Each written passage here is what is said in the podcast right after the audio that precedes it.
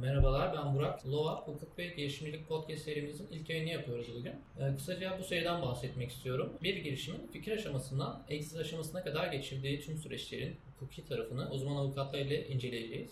Ee, bugün genel olarak girişimciler için hukuk ve startupların exit sürecini konuşacağız. Merhaba, ben de Ece. Genel olarak baktığımızda birçok girişim aslında exit aşamasına ulaşamıyor. Hatta kafa olarak da çok uygun değiller. Ama bugün yanımızdaki misafirimiz e, çok başarılı çıkış yapan girişimlerin hukuki süreçlerini yönetmiş ve hukuki olarak destek vermiş birisi. E, Gökçe Avukatlık Ortaklığı yönetici ortaklarından avukat Görkem Gökçe yanımızda.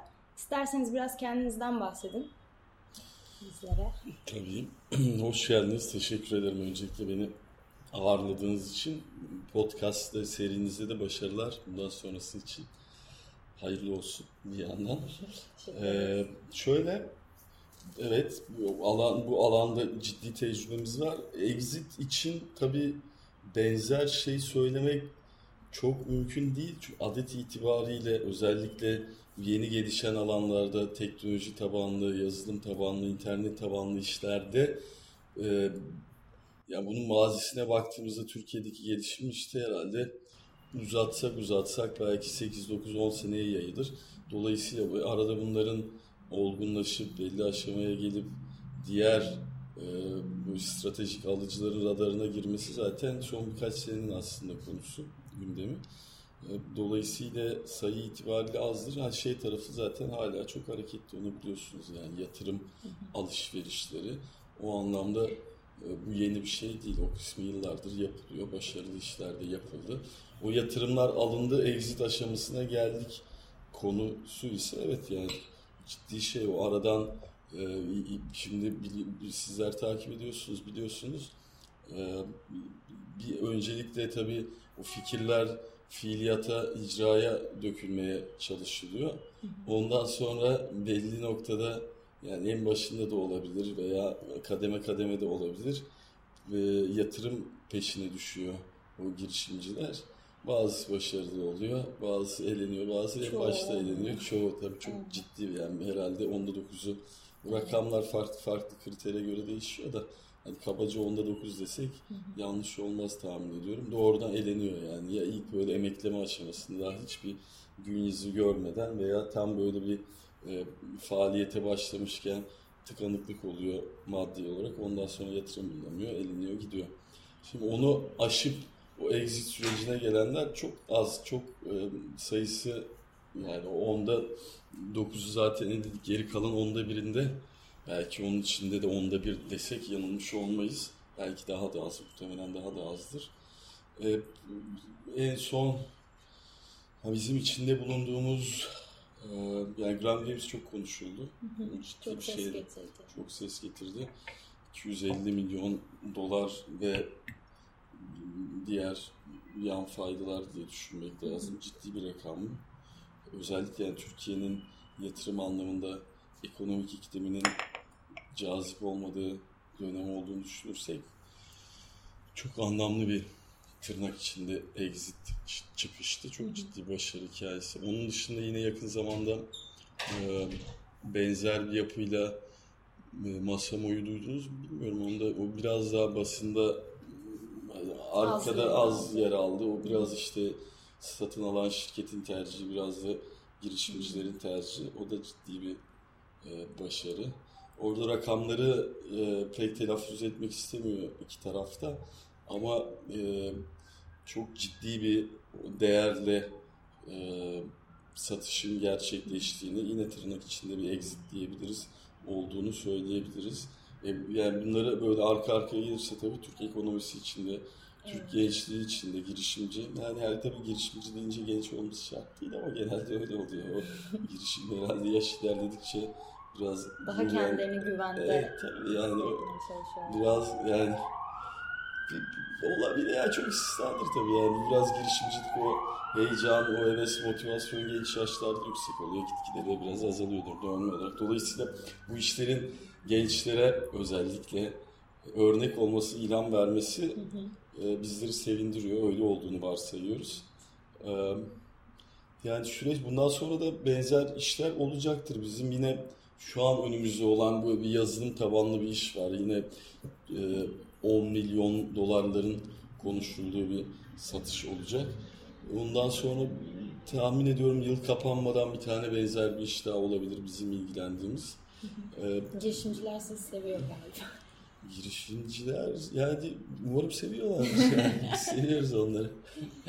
Ya eskiden daha çok vakit ayırıyordum işin doğrusu. Yani biraz daha şeyden e, muhakkak biliyorsunuz İTÜ'nün çekirdeği var. Ben evet. orada neredeyse kurulduğundan beri, başından beri aşağı yukarı yani en azından böyle bir kurumsal yapıya kavuştuğundan beri yer alıyorum. Hı hı. Eskiden biraz daha fazla fiilen, şahsen daha çok vakit ayırırdım. Şimdi biraz daha daraldı ama gönül bağımız sürüyor. İşte organik demeyeyim de hani böyle bir kurumsal ilişkimiz sürüyor.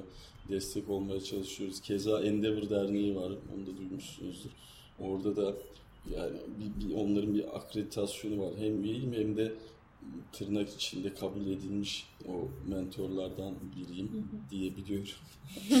Çünkü sürekli onlarla da alışverişimiz var, dostluklarımız var, iş e, alışverişimiz var. Özellikle onlar önde. Onun dışında da dönem dönem yardım ettiğimiz, destek olduğumuz gruplar, kuruluşlar var. Hı hı. Ee, bu çalışmaları da sürdürüyoruz. Burada biraz aslında enteresan olan e, henüz Türkiye'de girişimcilik ekosistemi oluşmamışken, böyle bir trend bugünkü kadar bir trend oluşmamışken, kavram yeni yeni sektöre girerken siz de bu işe girmişsiniz aslında. İlk isimlerden birisiniz sanırım. Doğru. E, yani bu alana nasıl girdiniz? Sizi ne itti buraya? Ya biraz aslında e, benim de o girişimcilik ruhum olabilir. Çünkü bizim tam işlerimizin e, kaç sene oldu? 9 sene oldu. İşlerimizin büyümeye başladığı aşamada daha doğrusu o zamanlar daha yeni yeni kurulmuştu. İşte e, yani büyüme hedeflerini koyduğumuz aşamada Türkiye'de bu yatırımlar, işte startuplar, e, venture capital'lar, e, o grupların ilgisini çekmeye başladı Türkiye'de veya yani Türkiye'de bu ekosistem yeni oluşmaya başladı belki doğru ifade odur. Onun ben bir anda kendimi içerisinde bir parçası olarak buluverdim işin doğrusu. O zaman diğer sorumuza geçelim isterseniz. Ee, şimdi girişimciler startuplarını kuruyorlar ama en başta bu hukuki konulara çok da yönelmiyorlar. Bu ileride ne gibi problemlere yol açıyor? Yani önceki sıralarında bu hukuki konulara çok fazla e, önem veremiyorlar, çok fazla giremiyorlar bunun içine. İleride ne gibi problemler çıkartıyor? Ya en temel konu bir kere şey testi yapmak lazım. Bazı işler çünkü hukuken ayakları yere basar olmuyor. Bununla neyi kastediyoruz?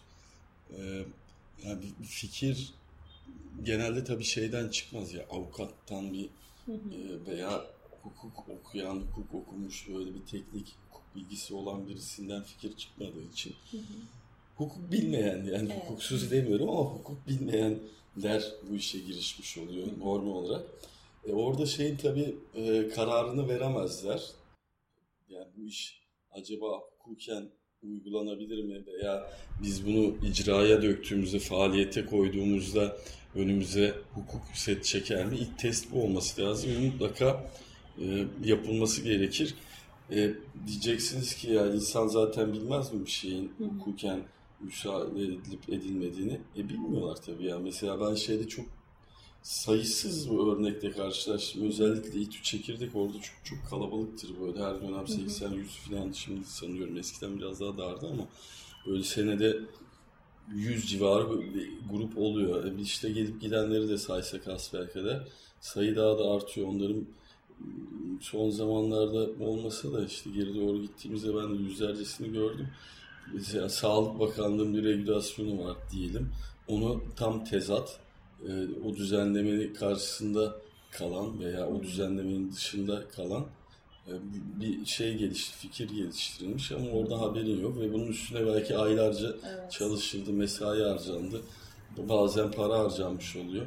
Dolayısıyla ilk şey, ilk test hukuki anlamda bu olması gerekir. Yani bir bunu herhangi bir idari veya e, yasama yoluyla bizim uygulamaya çalıştığımız girişimciler cephesinden söylüyorum fikrin hayata geçirmeye çalıştığımız fikrin önüne set çeken bir kategorik olarak uygulanmasına engel olan bir hukuki düzenleme var mı diye bunu bir testi yapmak lazım. Onu geçtiğimizde bazı durumlarda bu da ciddi bir oransal olarak bakarsak tahmin ediyorum. Yani benim tecrübemde en azından %20, %30'u gerçekten böyle kategorik olarak kapanmış alanlarda faaliyete geçmek istiyor.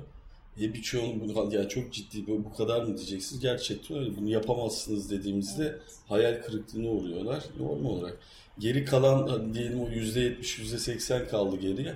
Onun da yarıya yakını diyebilirim. Biraz şey e, gri alan mı diyelim ona. İkisinin arasında yani böyle kategorik olarak idari veya yasama faaliyetiyle yolu kapanmamış ama e, hukuken de tartışılabilir durumda olan fikirler hayata geçtiğini uzman kabul ettiğimizde.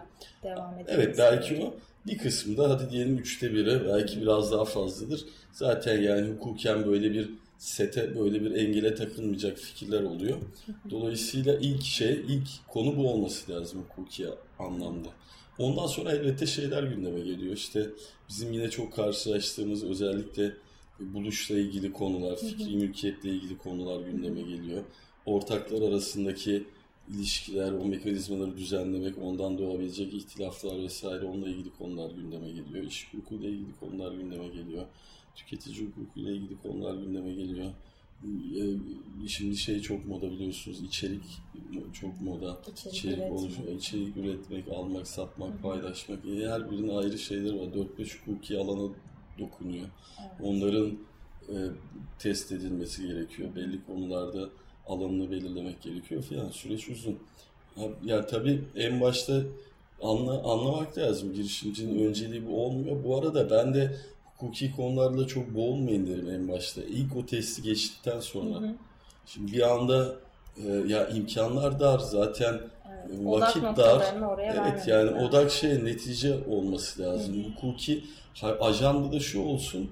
Bizim hukuki konularımız var. Günü geldikçe bunları böyle tik atarak geçmemiz gerekecek diye bir gündem olması lazım ama en başta da ya artık o şey değil yani girişimcilik ruhuyla biraz da hatta tezat ya hukuken bunda bir şey var mı gibi böyle bir e, şüpheci bir yaklaşım ilk testi geçtikten sonraki aşamada diyorum. Yani biraz orada akışına bırakmayı tavsiye ederim ben. Doğru. Dönem dönem işte hukukçularla böyle dirsek temasında olarak veya en temel şeyleri işte bir takım kaynaklardan da öğrenmeye çalışmalarına fayda var girişimcinin. Şeyleri yapıyoruz, biz de yapmaya çalışıyoruz. İşte o mentorluklardan faydalanmak icap eder. Avukat arkadaşlarımız var. Onlar benim bildiğim öyle 2-3 tane isim var. Çok bu e, konularda destek olmaya açık olan. Onlar da eminim katkı yapıyordur. Böyle ücretsiz kaynaklara erişmek anlamında onlardan da faydalanmak başlangıçta Bu şekilde olabilir. beslenerek gitmek lazım aslında.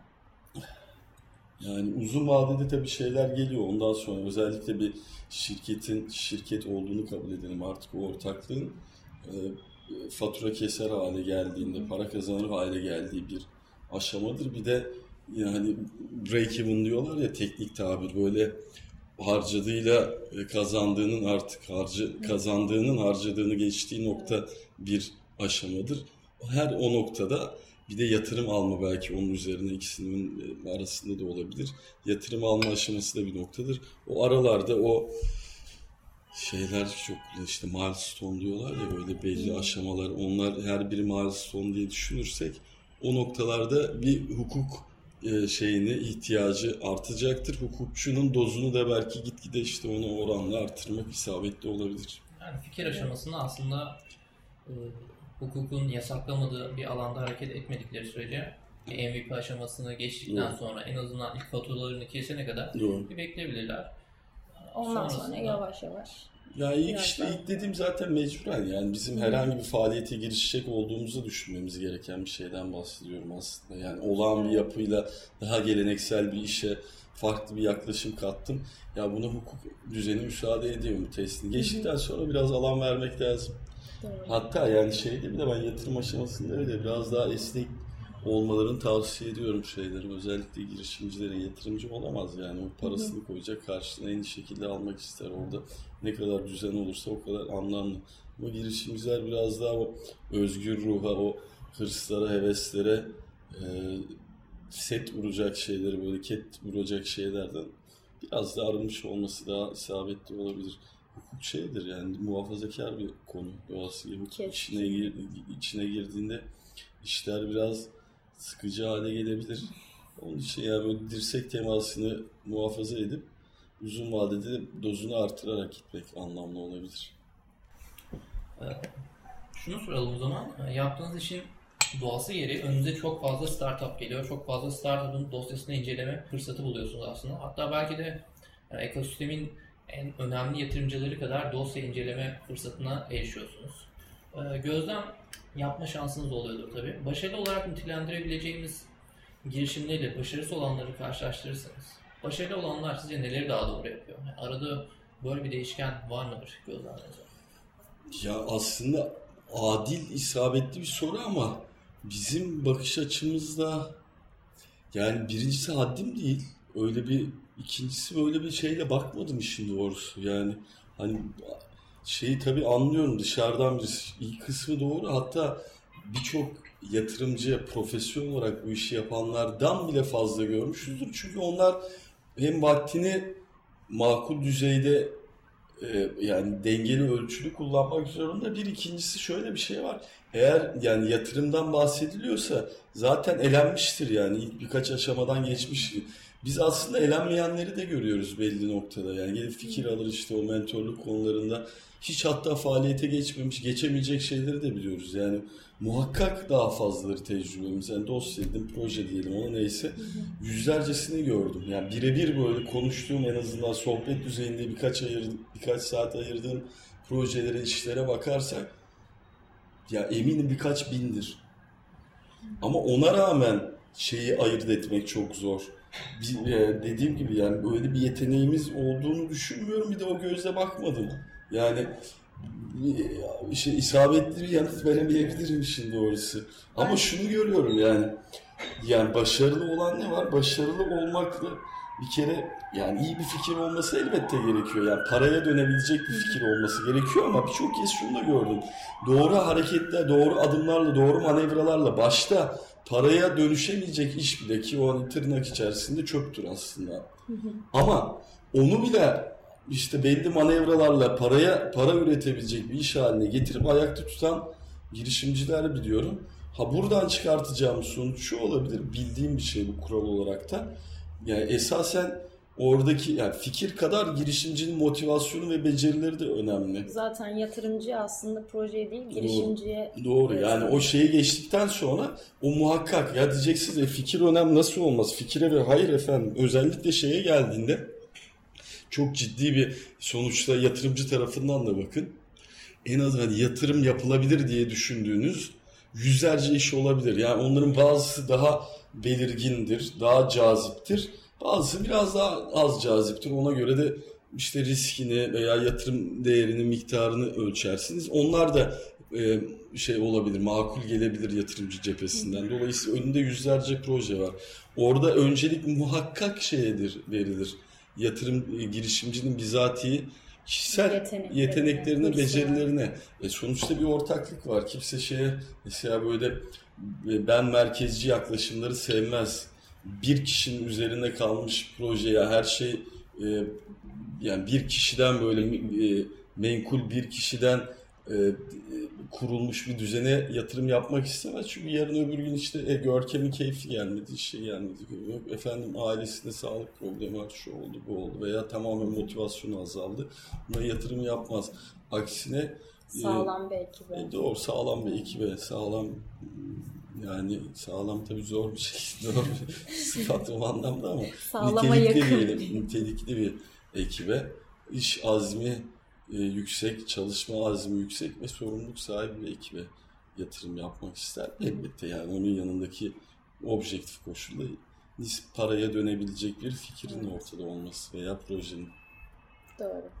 Ee, biraz daha yayınımızın temel konusuna geçelim isterseniz. Exit süreçlerinden bahsetmek istiyoruz. Ee, girişimcilik dünyasında çok fazla ses getiren Gram Games'i Zynga'ya satış sürecinde hukuki süreçlerini yönettiniz. Biraz bize bundan bahseder misiniz? Zaten en başından beri Gram Games'e çalışıyorsunuz, bunu biliyorduk. Evet. O exit aşamasına kadar neler yaşandı? Exit aşamasında neler oldu? Ya yine şey söyleyeceğim ben. Geçen yakın zamanda nerede konuşmuştuk? Bloomberg'de sanırım. Benzer yine böyle bir programa davet ettiler. Hı hı. Orada da aynı şeyi söyledim. Dönüp dönüp konu Gram Games'e geliyor. Ya müthiş bir başarı. Biz de keyif aldık. En ses getiren bu. Ses... Evet direkt aklıma yani, geliyor. Ha, şimdi şey var tabii. Mesela en azından o kafa topunun, masamonun kurucularına haksızlık olur. Hadi güncel olarak bari ha, geri doğru kronolojik olarak gittiğimizde başka benzer işler de vardı. Hem rakam itibariyle hem dönemi itibariyle hem süre yani 5 senede buralara geldi filan diye baktığımızda Gram Games çok öne çıkıyor doğru. Ama diğerlerine de haksızlık etmemek lazım. Hem e, yani bizim yaptığımız işler anlamında hem diğer başarılı projeler anlamında. Ama yani Gram Games'e onu söyledikten sonra Gram Games'e dönecek olursak yani bir şey orada da ekip bir kere müthiş bir ekip var yani Gram Games'in öyle bir şansı var. Müthiş bir ekip yani. A'dan Z'ye bence o konu çok önemliydi. Herkes üzerine düşeni en iyi şekilde yaptı orada. Bizlere nispeten avukatlara ciddi sorumluluk kalır. Biz neredeyse e, yani artık asgari yapmamız gerekeni yaptığımız da yeterli oldu diyebilirim. O kadar rahat diyemem ama rahata yakın bir şeyde düzenle çalıştık.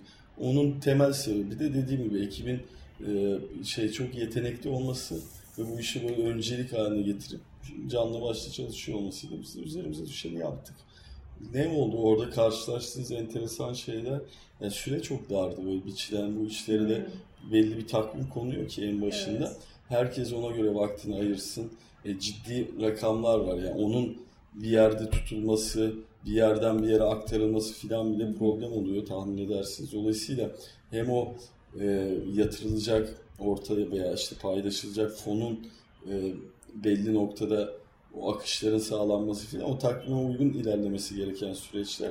Tek orada yaşadığımız şey baskı diyebilirim. Zaman baskısıydı. Hı. Aşağı yukarı yani böyle kaç günde yani 30-35 günde kapandı. Hmm, o da bir evet, dünya çapında belki rekordur. Bu hacimde bir iş olacak iş değil yani. yani tam şeye baş yani oturup ilk anda imzalanan ilk belgeden tahmin ediyorum yani 45 günü geçmemiştir kapanış.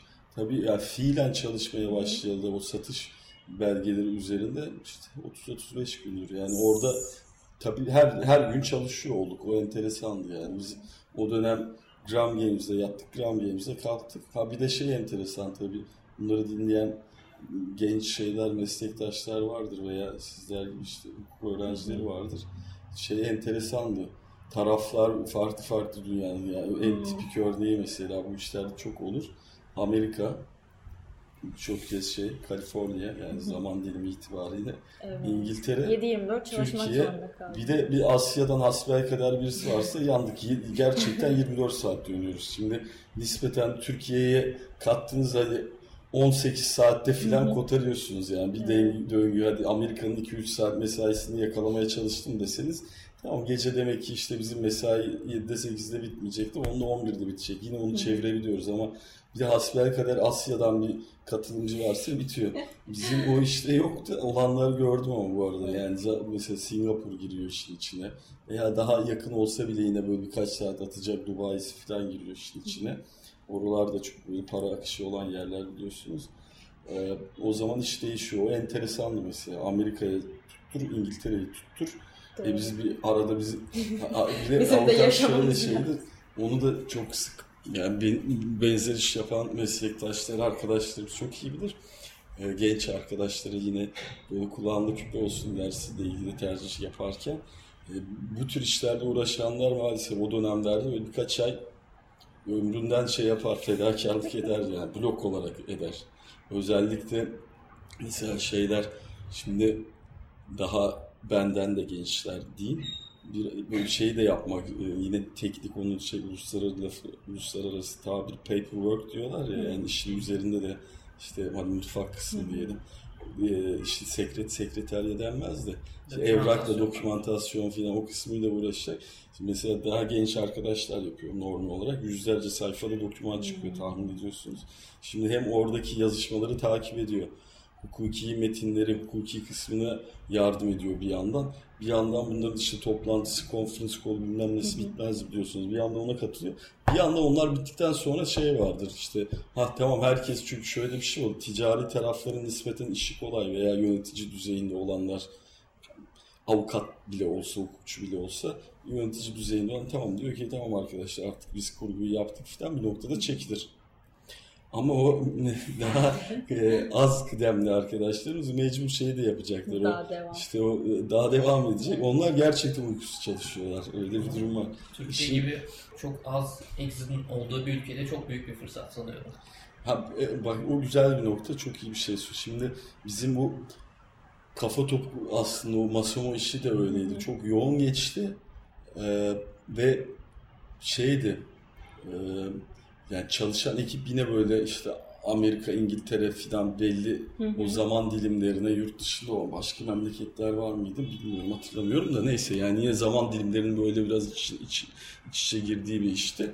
Orada e, yani şey düşüyor bazen motivasyon düşüyor yoruluyor yani en basitinden. Evet. Şimdi, e, insan fi- fiziksel olarak da yoruluyor, yoruluyor, mental olarak da yoruluyor. E, şeyi söylüyordum yani gerçekten kariyeri boyunca böyle bir işte ki bu işleri yapıyorum diyenler kariyeri boyunca belki karşısına böyle fırsat çıkmıyordur. Bu bir fırsat, bu bir kıymetli bir durumdur. Bunun değerini bilin diyorum. İşte gençler bazısı ona daha çok önem veriyor, daha çok anlıyor. Bazısı daha az ama dediğin doğru yani. Yani bu derece böyle bir kompleks işi görmeden ben bu işleri yapıyorum diyen arkadaşlarım var. Nereden baktığına göre değişiyor. Sadece iş olarak bakarsan çok yorucu bir iş tabii ama fırsat olarak bakarsan Tabii. değerlendirmesi Yani gerekiyor. e, öyle mesela şimdi şey bile bizim ben, tabii ki ekip işi. Ben bunu kendime almam üzerine ama temsil anlamında ve işi yönetme anlamında ben rol aldığım için e, ben öne çıkıyorum normal olacak. E, aslında ekibin işi, ekibin başarısıdır. Onu kenarda tutayım. Geçen bir şeyle bir gazeteci abimiz aradı. Böyle bir şey arka arka böyle şeyler olmuş sen bana niye söylemiyorsun filan. ben dedim ki ya ben hani ben değilim bu işin e, üreticisi, yaratıcısı, katalizörü filan değil. Ben görev alıyorum dedim yani. Tesadüfen birkaç tanesi böyle arka arkaya geldi. Ya dedik işte birkaç tanesi var. Bir senede arka işte ne oldu? Şu şu şu şunlar oldu. Evet. E, milyar dolarlık iş yapmışsınız dedi. Doğru yani. Ben de o anda fark ettim. Bana dedi ki ya milyar dolarlık avukat olmuşsun sen dedi. Ben de hakikaten baktım ya üst üste koyduğumuzda gerçekten milyar dolara yaklaşmış. Acayip bir şey yani milyar dolarlık avukat deyince böyle bir kıymetim olduğunu düşünmüyorum ama yani tesadüfen özellikle bu dönemde Türkiye'nin ekonomik olarak cazibesini kısmen de olsa yitirdiği bir dönemde bunu kabul etmek lazım. Ee, Böyle bir şey, böyle bir durum başarı. Bizler için de gurur veriyor, bizlere gurur veriyor. Ama gayet tabii esas başarı o işlerin. Kaç bizzat kişilik bir ekiple çalıştınız toplamda? Yani bu işlerde şey çok dağılmıyor arkadaşlar. Yani böyle esa hani ne- nasıl diyelim temel ekip, kemik ekip öyle diyelim. Üç kişidir, en fazla dört kişidir. Şimdi o e, şöyle bir handikap var yani 7-8 kişi bir araya getirin çalışın olmuyor. Düzen daha onun yerine 2-3 kişilik bir ekip neredeyse tam zamanını buna ayırıyor. Genelde şey çalışma usulü budur. Ona ama ne ilave ediliyor? Birçok böyle destek birimi, destek Evet, unsuru. Yani öyle bakarsa geniş ekip belki 15 kişiye falan yayılır yani zaman zaman. Ha ama yani birebir çalışan ekip işte temelde Üç. 3 kişi filandır. Onu da destek olan 2-3 kişiden bahsedersek 5-6 kişidir. Ama erişim itibariyle dediğim gibi yani mesela rekabet hukuku gündeme geldiğinde hop bir kişi daha dahil oluyor. İç, iş hukuku dendiğinde bir kişi Uzmanlık daha dahil oluyor. İşte bir adım atıyor geri çekiliyor, bir adım atıyor geri çekiliyor gibi düşünebilirsiniz. Ee, Türkiye'de genellikle yurt dışından bir şirket Türkiye'deki bir şirketi satın alıyor. Bu döngü böyle işliyor. Ee, Asya tarafından da Asya pazarından şirketlerle Türkiye'deki bazı şirketleri satın alıyor. Burada farklı hukuk sistemleri aslında birlikte çalışmak zorunda. Belki genel prensipler aynıdır ama nasıl bir süreç işliyor, nasıl bir problem çıkıyor mu bir ortaya? Ya problem diyemeyiz. Bir kere e, tabii Türkiye sermaye yoğun bir şey değil, ekonomi değil. O şeylere bakarsak Çin'de ciddi bir şey para birikmiş durumda. Amerika geleneksel olarak sermayenin herhalde merkezi.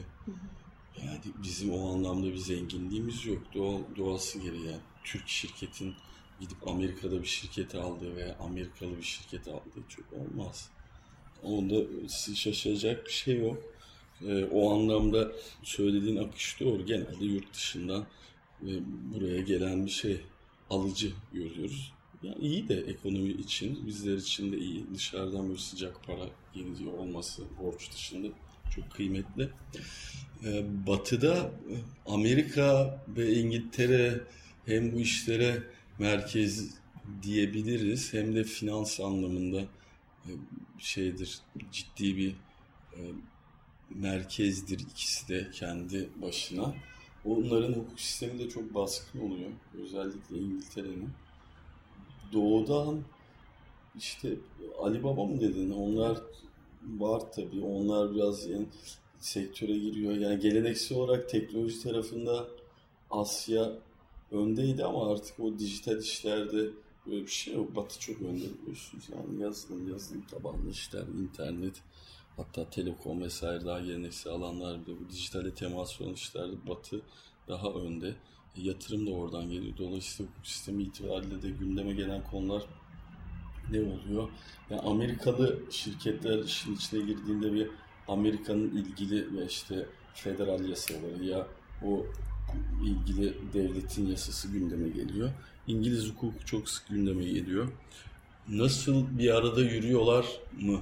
Az sorumuz.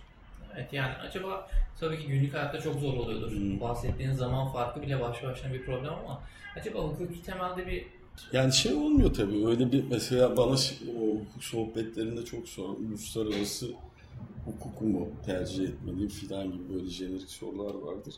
Uluslararası hukuk diye bir şey yok diyorum ben de. Yani uluslararası hukuk düzeni devletler arasında var. Onun da başka ismi var zaten biliyorsunuz. Devletler milletler arası zaten milletler arası vesaire neyse. Bambaşka yani bizim yaptığımız işlerde ticaret hayatıyla yani böyle e, çok uzak diyebileceğimiz bir teması var. Onu da saymazsak neredeyse bizim dünyamızda olmayan konular. Uluslararası hukukla kastedilen ne? Aslında mesela yine yabancıların, batılıların güzel bir teknik tabiri var.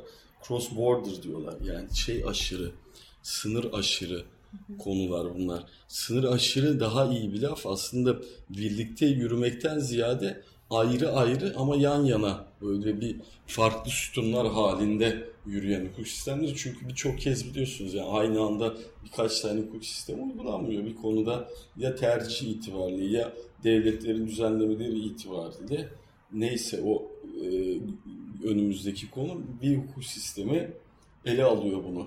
Özellikle sözleşmeler bakımından zaten birçok gelişmiş hukuk sistemi bunu tercihine bırakıyor tarafların. Dolayısıyla taraflar da tercihini yapıyor. Yani şu olmuyor özetle. İngiliz hukuk mesela Gram Games iyi bir örnek o anlamda. Sözleşmelerimiz İngiliz hukukuydu.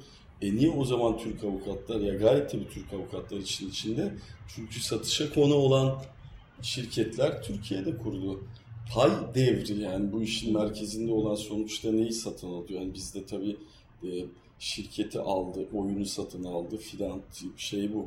E, algı bu. ifadeler böyle doğru yani olan ortalama bir ya hukukla ilgisi olmayan ortalama demeyeyim de birinin algısının böyle olması da normal ama esas oradaki teknik konu ne pay devri. Doğru. Payı satın alıyorlar esasen. E pay ne? Şirketin sermayesini temsil eden unsurlar, hı hı. paylar ve pay senetleri dolayısıyla devrediliyor. E Türk hukuku tabii ki işin merkezinde. Belli e, çalışanların işte iş hukuku, şirketler hukuku, yani Türkiye Türk hukukunun düzenlemeleri söz konusu ama e, Türk hukukunun uygulanması sözleşme itibariyle söz konusu değil. Nasıl bir arada gidiyor? Yani dediğim gibi aslında hani entegre demiştin o entegre olan bir şey yok aslında. Yan yana yürüyen iki kişi gibi düşünmek lazım. Sadece aynı ritmi tutturmaya çalışıyorlar. Yoksa biri birini taşımıyor veya el ele yürümeye çalışmıyorlar. İkisi birbirinden bağımsız yürüyor. Sadece aynı anda aynı noktaya varmaya çalışıyorlar. Öyle düşünelim. Yani bizim her şeyi de söylemek lazım. Belki anlamlı mı bilmiyorum bu sohbet, bu e, röportaj anlamında ama bizim şeyde de tabii Türk hukuku biliyorsunuz yani kıta Avrupası düzenine yakın ama Anglo-Sakson düzenine de oldukça uzak. E burada nasıl böyle bir senkronizasyon sağlanıyor? E, yani sözleşmeleri itibariyle belli bir böyle frekans yakalanmış durumda dünyada diyebilirim. Artık herkes belli konularda, belli beklentilerde masaya oturuyor. Dolayısıyla İngiliz hukuku olsa da işte Amerikan düzeninde bir hukuk tercih edilmiş olsa, Türk hukuku olsa da böyle yüzde 90 diyemem böyle baskın bir şey değil ama %50 %60 benzer metinler çıkıyor diyebilirim. Yani en azından temel konular itibariyle 4'te 3, 3'te 2'si benzerdir yani. Yani anladığım kadarıyla çok ufak farklar var ama iki hukuk sistemi de aynı noktaya götürebiliyorsun. E doğru. Öyle bakmak lazım. Yani bir senkronizasyon belki eğer bir illa bir bunu bir başlık altında toplamak gerekirse senkronize çalışmak gerekiyor. Yani birbirine uyumlu, eş güdümlü mü denir öyle galiba öyle deniyor. Yani birbirine tamamlayacak böyle üst üste geçecek biçimde değil de yan yana gidebilecek şekilde diyebiliriz. Ee, şimdi startup serüvenin henüz başındayken girişimciler, girişimcilere hep diyoruz ki exit stratejinizi belirleyin. Evet. Buna göre ilerleyin. Ama illa bir girişimi satmak lazım. Yani mesela bir gün Gram Games Zynga olamaz mıydı? Neden?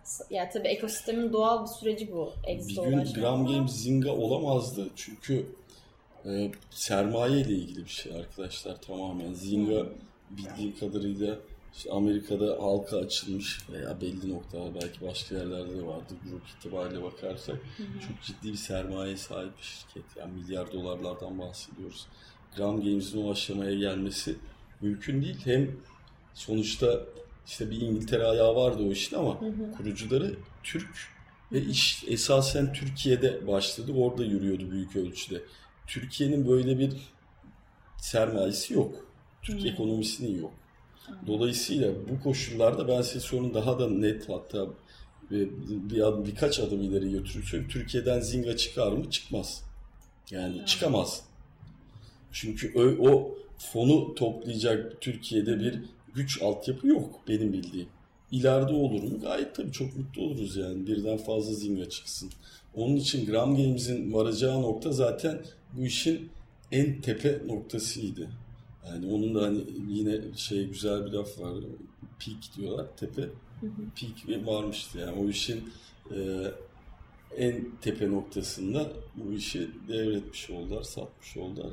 Doğru bir strateji o anlamda. Kaldı ki şeyler e, o Zynga gibi kuruluşlar yani farklı konuyu ele alıyor. Onlar gerçekten bir finansal kuruluş gibi artık çalışıyorlar. Yani satın almalar var, para toplama var, başka yatırımlar var, birbirini tamamlayan farklı alanlar var filan. Onların işi başka yani öyle düşünmemek lazım. İkisinin doğru mukayese de değil. Anladım, Yani elma elma karşılaştırmıyoruz. anladım. Ama teknik olarak da, teknik olarak değil mi? Koşulları itibariyle de zaten Türkiye'den öyle bir şey olması bu koşullarda mümkün değil. Gram Games'i konuştuk çünkü son zamanlarda yapılan en büyük eksik.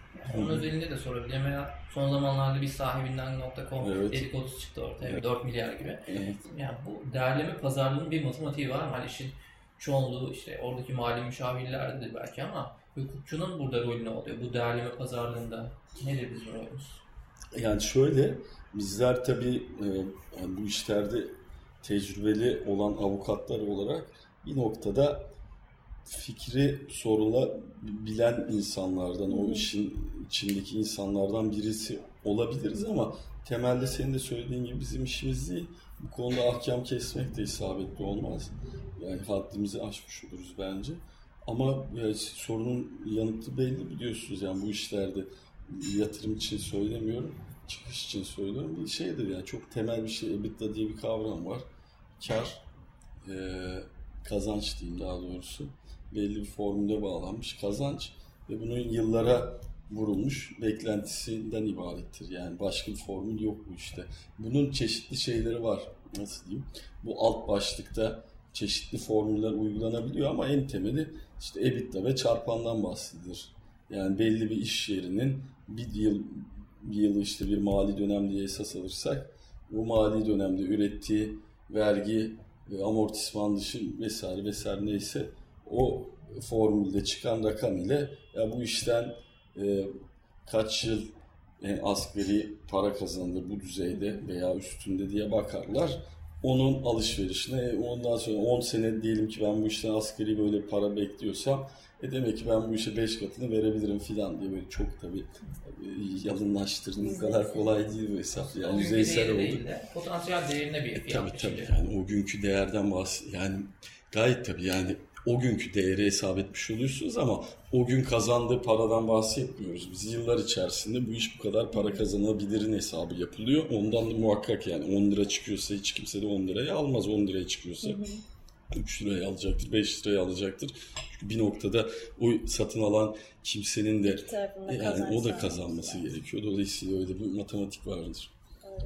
Ha bazı işlerde bu, bu şeyde görülmez. Böyle dijital dünyada görülmez de böyle stratejik yatırımlar da vardır. Yani birebir değerini verir. Çünkü mesela iki tane liman işletiyordur. Bir, yani Karadeniz'in işte bir tepesinde diyelim iki, bütün Karadeniz'de iki tane liman olsun. Kırım'daki limanı işleten Samsun'daki limanı da işine alırsa çok caziptir. O zaman yani Samsun limanına Kırım'ı işleticisi belki değerini 5 katını 10 katını da vermek isteyebilir. Çünkü bir hatta sahip olduğunda belki o an ürettikleri yani o Samsun limanı 1 lira üretiyorsa iki hattı tek bir kişinin işletmesiyle belki ikisi birden değerini 4'e 5'e katlayacak gibi hesaplar yapılıyor. Bu da stratejik alımlarla ilgilidir. Konumuzda ilgisi yok yani. Kimse bir oyunu stratejik olarak almaz ya. Çok ihtiyacım var diye düşünüyorum. Ee, Peki bu kadar girişimcilik dünyasının içinde biri olarak hiç böyle avukatlık kimliğinizi bir kenara bırakıp bir ben de bir startup kurayım, benim de bir girişimim olsun dediğiniz bir Ya denemeniz benim oldu aslında mu? benim zaten şimdi yine hani rol çalmak istemem, yaptığımız şeyi de büyütmek istemem de bi- bizim işimiz de özellikle benim yaşımda giriştiğimizde ben 27 yaşındayken böyle ciddi hacimli işlere talip talip olan bir işleri kurmuştum. Ki o dönem şimdi sizler biraz daha alışıksınız ya böyle 25-26 yaşında hem avukatlıkta bile oluyor.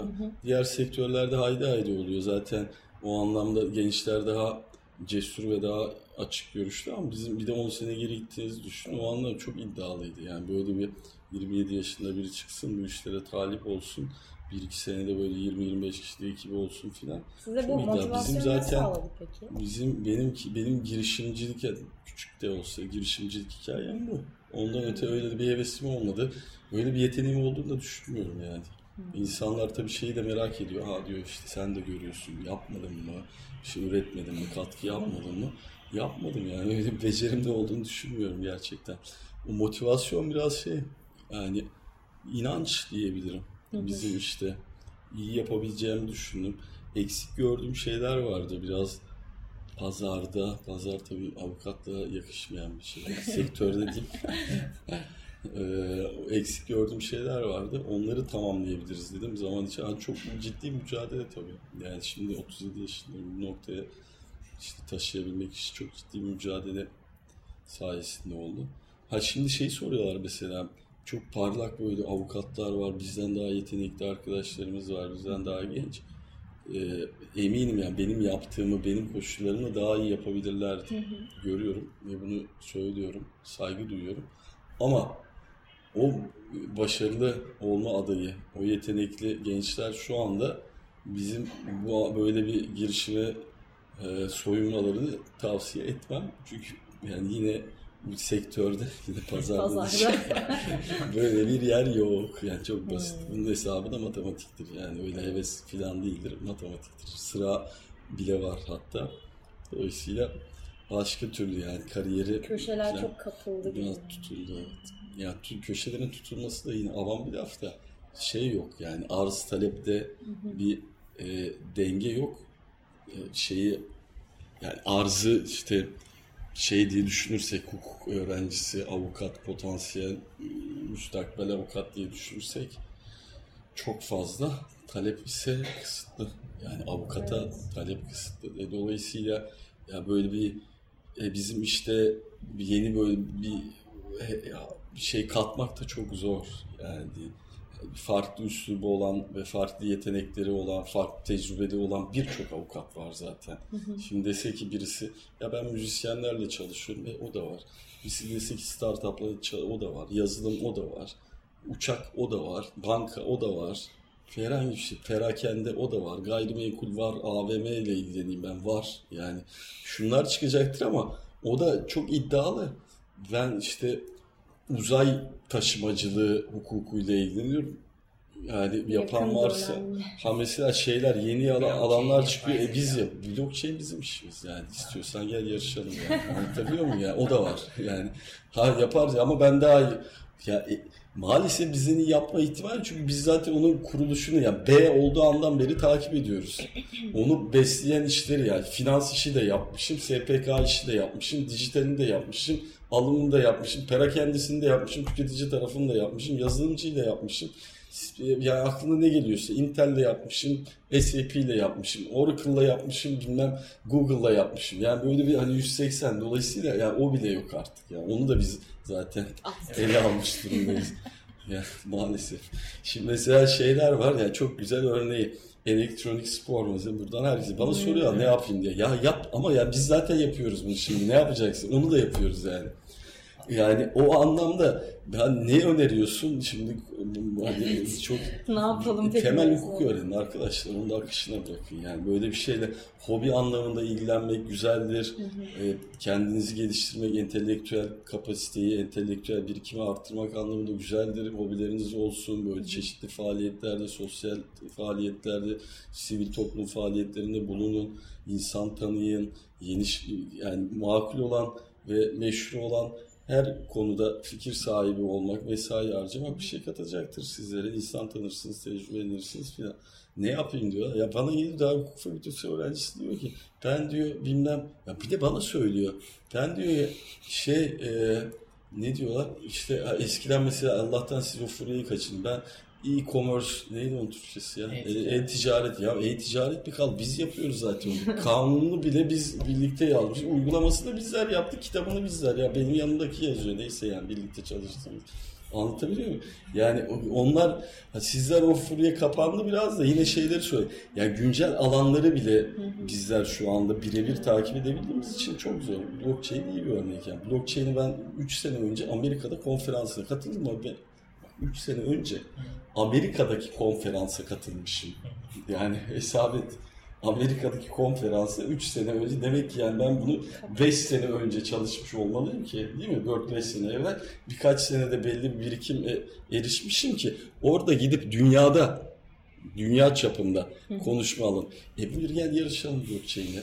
Yani o anlamda tabii kabalık da etmek istemem. Haddini aşan bir şey de söylemek istemem ama gerçekçi olmak lazım onu söylüyorum. Yani yoksa bu arada ne bu konuşma yani Görkem'e hastır ne de bizim ekibe hastır. Benzer şeyler var. Yani birden fazla bu işlere ilgilenen e, şeyler var. E, hukukçular var, e, ekipleri var, avukatlık büroları var. Dolayısıyla ne yapalım sorusunun yanıtı temel hukuk öğrenin. Sizin karşınıza başarılı olacak olanlara. Ha benim tabii önerim şey ya ben hobi olarak kendi ilgileneyim kendi yağımda kavrulayım. O zaman istediğini yap canım. Evet. Yani ben bu işi yapayım başarılı olayım imkan yok yani. Yine bakın istatistik. Yani bizleri geçiyor olmanız lazım. Bilmiyorum yani deveye endek atlatmak yani anlatabiliyor muyum? Niye böyle bir şeye gidesiniz? Onun yerine e, onun yerine temel hukuk öğrenin bırakın karşınıza fırsatlar çıksın başka bir başarı. Ha gel, bu arada şey yolu kapalı değil bizim işin güzel yanında o geleneksel hukuk alanları sürekli kendini bir şekilde geliştirerek sürüyor zaten. Yani banka, finans 10 yıllardır var. Ticaret, temel ticaret hukukuyla ilgili konular, temel gayrimenkul konuları 10 yıllardır var. Ve orada şey artıyor yani ekonomi büyüdükçe oradaki tırnak içinde pasta büyüyor. Orada fırsatlar da olabilir. Dolayısıyla şu idealde olmak yanlış. ideal bile değil bence. Ben işte yeni fikirlerin peşinde koşayım. Ya avukatlık böyle bir şey değil bir kere. Yani sizlerin o hevesini anlıyorum. Zihnen bunu e, egzersiz olarak yürütmek e, anlamlı ama avukatlıkla böyle avukatlık yani dünyanın en geleneksel kendini en yeniliğe kapılmış mesleklerinden bir tanesi. Yani aynı şeyi yapıyoruz. Bakın çantayla cübbe giyip adliyeye gidiyoruz. Hani gelişenle biraz daha teknoloji girdi hayatımıza. O kadar. E-mail yazar. Eskiden işte herhalde toplantılar daha fazlaydı. Daktilo kullanılırdı. Şimdi E-mail teknoloji girdi, e-mailler girdi falan. Aynı şey yapıyoruz. Hızlandı süreç. Biraz beklentiler farklılaştı ama yani 100 yıl önce aynı şeyler yapılıyordu. Yine müvekkilin menfaatini korumaya çalış. Doğru mu? Siz daha Yani o anlamda şey yok. Bir yandan avantaj o gelenekçi kısımdan da besleniyor olabiliriz. Bir yandan da dezavantaj. Yani şey yok maalesef. Böyle bir müthiş fikirler bizde ya ben şöyle bir yenilikçi yaklaşımla ya yenilikçi yaklaşım şu olabilir. Teknolojiden daha fazla faydalanan bir hukukçu olacağım, bir ekip kuracağım filan olabilir ama yani bu da böyle bir işte Amerika kıtasını keşfetmek değil yani. Ne olur bir üslubunuzda bir bir nosyon olabilir en fazla. O da yani size bir baş- başarı getirecek bir unsur olamaz. Daha verimli çalışmanızı sağlar belki. Sanırım bizde Dolayısıyla yani e, ben şeyi söylüyorum benzer bir şekilde pardon sözünü kestim lütfen. Şeyi de soruyorlar bana. İşte ne zaman para kazanırız, ne kadar para kazanırız? Buna da net yanıt şu. Para kazanmak ise hayattaki önce tüccar olun. Yani bakın para kazanma işi bu ticaret. Belirlenmiş yani. Bunu ben söylemiyorum. Ekonomik kitapları söylüyor. Sosyoloji kitapları söylüyor, söylüyor, söylüyor. Yani uzmanları söylüyor, kaynakları söylüyor. Öyle değil doğru bir kanıtlanmış bir kural. Avukatlık, ya avukatlar para kazanıyor da yani kaç tanesi kazanıyor? Orana bakarsanız zaten bir kere yani mantıklı olalım. Avukatlık para kazanma işi değil. E ben bu para, e sen ya ben kazanıyorum da yani ben çok ciddi bir mücadeleden geçtim yani bir, bir noktada ispat ettik kendimizi falan. Ondan sonra tabii ki o kadar simitçi de olsak değil mi? Yani onları hadi basit nispeten o anlamda yani böyle bir herhangi bir okul okumaya falan gerekiyor. O abi işini çok iyi yapıyorsan ama para kazanıyordu. Benim bildiklerim var. Değil mi? evet öyle. Yani benim çok şimdi ismini söyleyeyim Milli Piyangocu bir arkadaşımız var. Ya gerçekten para kazanıyor arkadaş. Birçok yani tüccardan bile esnaftan demiyorum fazla para kazanıyor olabilir. Niye? Çok şey işini iyi yapıyor, severek yapıyor, çok vakit ayırıyor. Ee, doğru dürüst birisi, disiplinli birisi, sempatik birisi, satış yeteneği var filan filan para kazanıyor. Şimdi o milli piyangocudan fazla para kazanamayan onlarca avukat tanıyorum. Var evet. Onlarca bakın belki yüzlerce isim isim saysam. Ha ne bu? Şimdi ne milli piyangocu işte yeriyoruz ne avukatları ne başka bir şey niyet mi? Elbette o değil ama e, avukatlık para kazanma işi değil. O, şimdi bu, bu şekilde işi ele alan da başarılı olamaz. Evet. Avukatlık işini iyi yapma, hizmet işi en nihayetinde işini iyi yaparsan mutlaka bir noktada para kazanırsın yani. Biraz, biraz daha az kazanabilirsin, biraz daha çok kazanabilirsin. Dönem, koşullar, çalışma azmi onu belirler ama öncelik ne olmalı? Öncelik işimizi iyi yapabilmek olmalı. Temel bilgiyi sağlam Temel bilgi fırsatları değerlendirmek lazım. Ben tabii- bir de şeyler komik oluyor arkadaşlar. Onu da söyleyeyim. Yine çok yani daha o temel hukuk kavramlarını öğrenmemiş, hiçbir tecrübe edinmemiş. Ben şey mesela bana çok gelir böyle IT laf da bu. Ben IT yapmak istiyorum. Ya değil diyorum ya IT ne? Bir kere o kavram yanlış. Söylemek istediğini anlatmıyor. Biz başka şey demeye başlamışız artık onlara filan. Bir de hadi o alan seni istiyor mu? Ona bir bak yani. Tamam sen istiyorsun da orada böyle bir boşluk var mı? Ona bakmak lazım. Ondan evvel ne yapacağız? Çok güzel işte söyledik ya. Şey derdin, şey çaresini de söylüyorum. Reçete de belli. Temel hukuk öğrenin. Temel hukuk ne? İşte teknik olarak baktığımızda özel hukuk.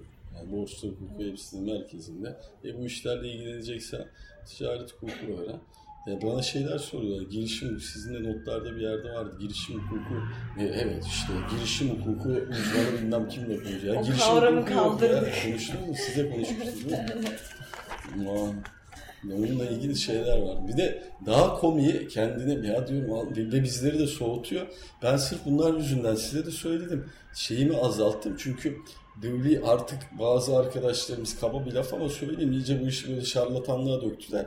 Bir girişim hukuku bilmem ne. Ya sen nereden çıktın? Girişim hukuku ne? Nerede kim sana verdi bu payeyi?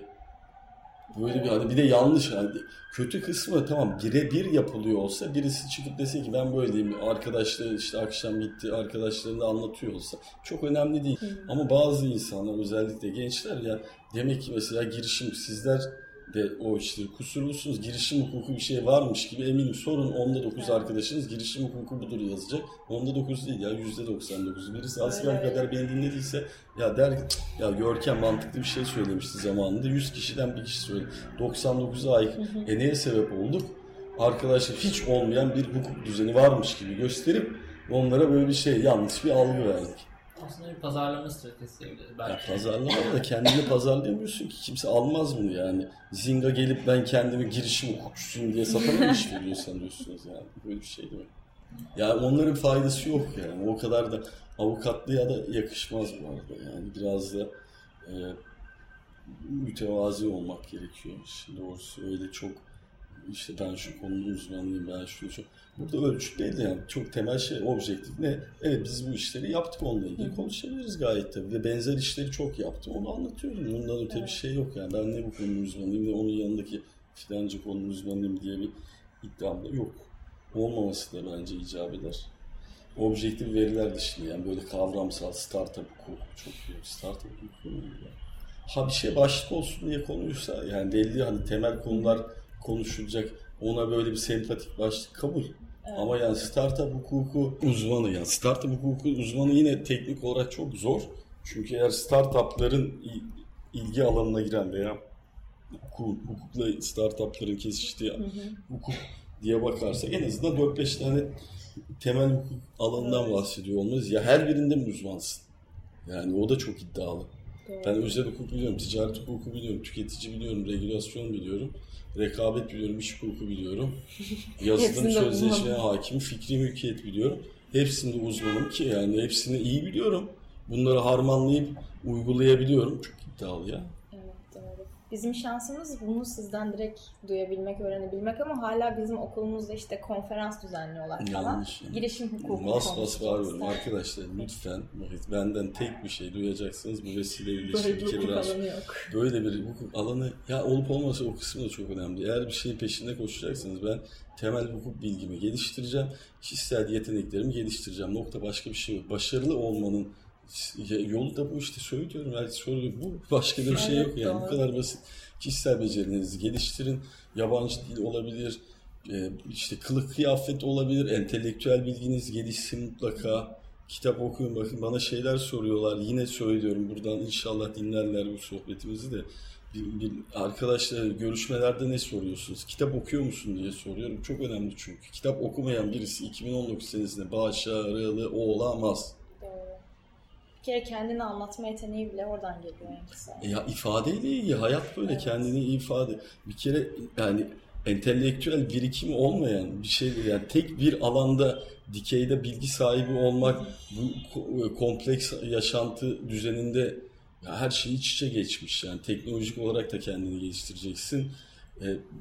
Fiziksel olarak da geliştireceksin, zihinsel olarak da geliştireceksin, hukuki olarak da geliştireceksin avukatlar için ki onları böyle bir harmanlayıp ya e, onun için ekonomi de bilmen gerekiyor mesela. Biraz tarih de bilmen gerekiyor. Biraz edebiyat da bilmen gerekiyor. En azından şey düzeyinde e, sohbet düzeyi, entelektüel düzeyi, genel kültür düzeyinde bilmek gerekiyor. Ya benim mesela geçen yine şeyde ya dediler ki duruşmadan çıktım. Duruşmada değil de duruşmadan çıktım. Böyle hoş bir laf ettim. Ya dedi ki Görkem Bey ne güzel söylediniz dedi. Ben dedim, Adorno'nun lafı ya. Yani anladın hani, bil- hani ben mahcup oldum sanki bir an böyle bir durdum. Yani bir de jenerik sayılabilecek bir şeydi.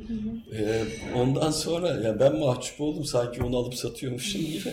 Ama bir yandan da utandım ve arkadaşlarımın o, o andaki arkadaşımın değil bana göre cehaletine onu bile bilmiyorsun dedirtti yani. Doğru. Her yönden düşünüyorum. beslemek lazım. Hem, tabii tabii tabii. Son olarak hem hukuk hem de böyle girişimcilik kısmını bir tarafa bırakalım. Daha böyle kişisel bir soru sormak istiyoruz tüm konuklarımıza. Başarı dediğimiz zaman siz nasıl tanımlarsınız? Sizin için başarı nedir diye bir klasik bir soru soralım. Ama 10 sene önceki Görkem Gökçe ile bugünkü Görkem Gökçe arasında eminiz bu başarının tanımı değişmiştir. Ya şöyle, e, zor bir soru. Kariyerdeki başarı nispeten tanımlanabiliyor. Onun birkaç tane ölçütü vardır işte. E, Sayabileceğim böyle e, yani kariyerde biriktirdiğin, hani yine avukatlık tabii değil düşünelim. Biriktirdiğin işler, sonuçlandırdığın işler öyle bakalım. Bu bir zor bir dava da olabilir. Hı hı. Büyük bir böyle satış veya yatırım işlerine aracılık da olabilir. Finansmanla ilgili bir şey de olabilir. Birbirinden çok bağımsız şeyler. Bunları yeterince biriktirdim mi? Piyasadaki ve toplumda o işin muhtemel müstakbel alıcıları diyelim. Onlar nezdinde bir itibarın oldu mu? Kendi e, sektöründeki işte benzer mesela avukatlar olacak bu durumda. Onlar nezdinde en azından belli ölçüde bir itibarın oldu mu? Para yani insanların başarılı diyebileceği düzeyde bu herkese göre, yaşına göre filan koşullarına göre değişebilir para kazandığını. Bunları şeyde nispeten alt alta böyle 4-5 tane sıralayabilirsin. Nispeten objektif kriter de denebilir evet. kariyer için. Ama esas başarı o mu? Bence yani biraz da hayatta başarı diye bakmak lazım. Ee, bunları yaparken, şimdi bunları saydık, arada şeyden bahsetmedik. Bunları yaparken ahlaksızlık yaptın mı? Evet. O süreç nasıl gelişti? Ya işte e, temelde yine hep atladığımız şeyler. Ben bu sohbetlerde yeri arkada iyi birey olun diyorum. Vicdan. E, vicdan söyledim benden duymuşsunuzdur mutlaka. Vicdan unutmayın. Ahde vefa unutmayın, vefasızlık etmeyin. İstikrarlı olmaya gayret edin. Sadakat, sabır, sebat. Bunları unutmayın. Bunları söyle. Önce iyi birey olmak lazım. Bence esas başarı şeyde çünkü çok kolay ve insan algısı maalesef değişiyor. Ya yani böyle karşınızda iş hayatı da böyledir. Yani etkili, çok karizmatik gelir. Ya işte diyorsun benden çok daha önde olanlar var. Bizimki daha devede kulak. Karşınıza çıkar ya işte filanca e, ya ne kadar başarılı. Baksana koskoca işte binayı 120 kişiyi yönetiyor filan. Helal olsun şu kadar da para kazanıyor. Belli değil mi? O insanı ister istemez yani günümüz koşullarında etkiler. Ama o anda şeyi kaçırıveriyoruz ya. Kim olursa olsun hepimiz. Biz de maalesef. Ha, insan iyi bir birey mi? Bunları hiçbir zaman ahlak diyebildiğimiz o da tabii tartışılır. Yani dönem dönem değişiyor filan ama kabul edebildiğimiz ölçüde veya değişmeyecek kadarıyla hı hı. ahlaki değerleri muhafaza ederek mi yapmış yapmış. İkinci yargılama bu. Esas başarı ikisini birden yürütebilmek. Evet. İkisi birden derken yani Dengeli. meşruiyetten, ahlaktan e, ve işte o bizim bildiğimiz manevi değerlerden ödün vermeden bunları beceren insanlar esas başarılıdır. Ve geri dönüp baktığında mesela benim şey gurur duyduğum bir şey. Hiçbir herkes şeyi söyler. Sizler de biliyorsunuz mutlaka. Beni azıcık tanıyanlar bilir. Ben e, azıcık da şimdi komik oldu şeydir Trakya tabiridir. ben biliyorsunuz Kırklareli'yim Trakya değil Orada yani elimden geleni her zaman açık açık da söylüyorum. Trakyalıları kayırırım diye. işte buradan da söylemiş olayım vesileyle. Kayırırım diye onun da bir sebebi var bence. Yani bir oradakilere hem gurur duysun diye esasen bunu söylüyorum. Yani onlar çünkü çok şey biliyorum yani Kırklareli'de yüzlerce değil ama binlercedir. İnsan ya diyor ne kadar helal olsun diyor Görkem. Onlar gurur duysun. Onların azmi olsun. Çocuklarına işlesinler. Güzel bir şey benden de iyi yapsınlar diye. Onlar gurur duysun diye vurguluyorum. İkincisi gerçekten hani az önce söyledik ya ahde vefa ya çıktığın yere oradaki insanlar onu unutmamak lazım. O temel değerleri çıkartın atın arkadaşlar. İnsan şey biz robot değiliz yani. Duygularımız var, o biriktirdiklerimiz var, hatıralarımız var, çevremiz var ve sadece aile veya 2-3 tane arkadaş değil. Çevrenizde temas ettiğiniz herkese mümkün olduğu ölçüde şey o değerler neyse o manevi değerlerimiz onları da kayda alarak, onları da dikkate alarak e, davranıyor olmalıyız. Şimdi çok uzadı bu konu. Neyse yani ikisini birden gözeterek e, hayatını sürdüren ve bunlara rağmen yani şeyden çünkü bizim işte mesela kolaydır onu da söyleyeyim. Para kazanmak, onun para kazanmak zafiyet şeyde çıkar karşınıza fırsatlar da çıkar ama tehlikelidir. Bizim işte o para zafiyeti tehlikelidir çünkü insanı yani tırnak içinde o şeytan avukatı diyorlar ya gerçekten oraya iter insan para da kazanırsın bir bakmışsın ya o bir başarı gibi de görülebilir. Niye? Çünkü bir popülerite getirir. Hı hı. Belli bir erişim sağlar filan ama o değil. Ondan uzak durmamız gerekir. Neyse çok da ben de ee, nasihatle. Yavaş yavaş yayınımızın sonuna geliyoruz o zaman. Biz size çok teşekkür ederiz. Ben teşekkür İlk yayınımıza misafir oldunuz. İnşallah gönlünüzce gider. Başarılar. Teşekkür, teşekkür ederiz. ederiz.